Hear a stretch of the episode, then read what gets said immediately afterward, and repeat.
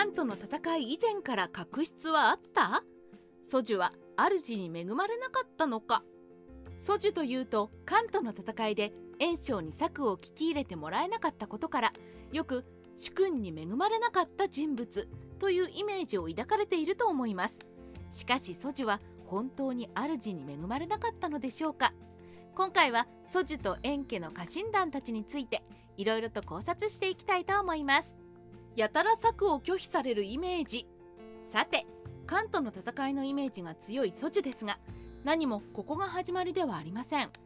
199年に検定を迎え入れようと進言するも各トラに反対されて退けられ曹操に対する戦略でも検索した持久戦ではなく各都や心配らの短期決戦を受け入れられしかもこの時に各都が祖樹の権限が強すぎると進言したので官軍という軍の総司令官にあたる地位の権限を祖樹準右慶各都で分割されてしまうことになってしまいました。ここまでを見ると踏んだり蹴ったりというか何とも報われない人物のように見えてしまうかもしれません。祖樹の凄さ。ここで少し祖樹の凄さ先見の明があったことをちょっと説明しておきましょう。早々に順位倉が検定を迎えるようにと進言したことは有名ですがそれよりも前に袁紹に検定を迎えるように進言したのが祖樹なのです。状況などもあるので一概には言えませんが祖樹もまた先見の明を持っていた人物と言っても良いでしょう。まあ袁紹はこの進言を受け入れませんでしたが袁紹はどうして受け入れなかったの？ところで袁紹はどうして祖樹の検定を迎える案を受け入れなかったのでしょうか？これは筆者の個人的な考察なのですが袁紹は自ら皇帝になるというプランを描いていたのではと思います。後部帝という洗礼河北の平定から天下統一強気の領地拡大ここから自らが皇帝になることを考えているとなると検定を迎え入れるというのは袁紹のプランとしては受け入れることはできなかったのではないかと思うのです。そう考えると祖樹は主に恵まれなかったのではなく主を間違えただったのではないかと言えるのではないでしょうか。祖樹は冷遇されていたのか？ここで少し気になるのが祖樹は冷遇されていたのか？ということ。祖樹は袁紹のもとにやってきてからその才能を買われて軍の総司令官のような立場を与えられます。むしろ異例の好待遇と考えても良いでしょう。また各都に残言されて祖樹の軍権を分割したということはそれまで各都らよりも高い位置にあったということですしむしろ祖樹は袁紹のところでかなり厚遇されていたとも言えると思います。祖樹準右慶各都で分割されてしまうことになったというのは祖樹の立場が下げられたというよりは3人とも地位が高くなったとも捉えられますね。主に恵まれなかった祖樹ここまで見ていただければ察していただけるかと思いますが筆者の考えとしては祖樹は主に恵まれなかった人物ではなく主を間違えた人物のイメージです。袁紹はいずれ自らが皇帝になろうとしていた。そのための考えがあった。そこに至るまでに優秀な人材が欲しかった。それに祖樹という人物はふさわしかった。しかし2人の考えは違った。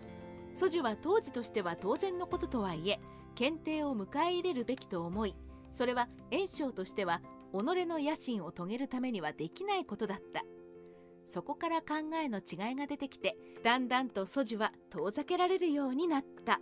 のではないかと思うのです。祖樹と袁紹との考えの違い。とはいえ決して祖樹が主の考えに寄り添えなかった。というわけではありません。祖樹はあくまで地方の豪族。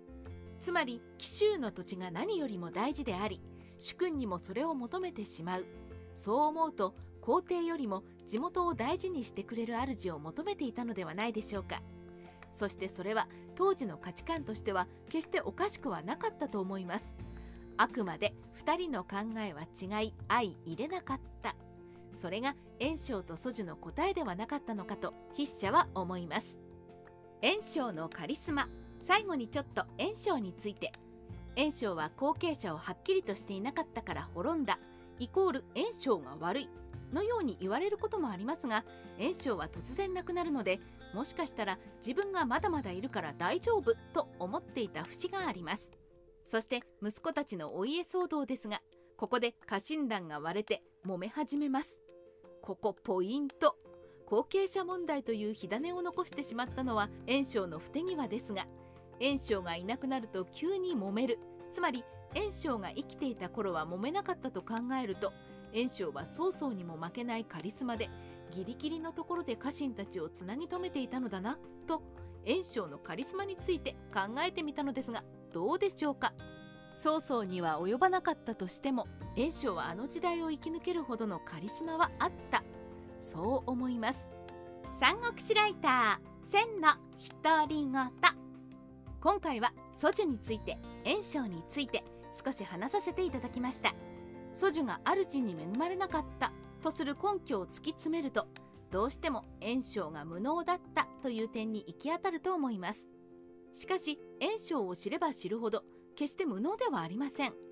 そうなるとソジュの立場としてはという考察でしたがいかがだったでしょうか？もちろんこれはある一考察でしかありません。しかしこのように今までの武将のイメージを覆してみるというのもなかなか楽しいものです皆さんも是非今までの武将イメージについて考えてみてくださいね。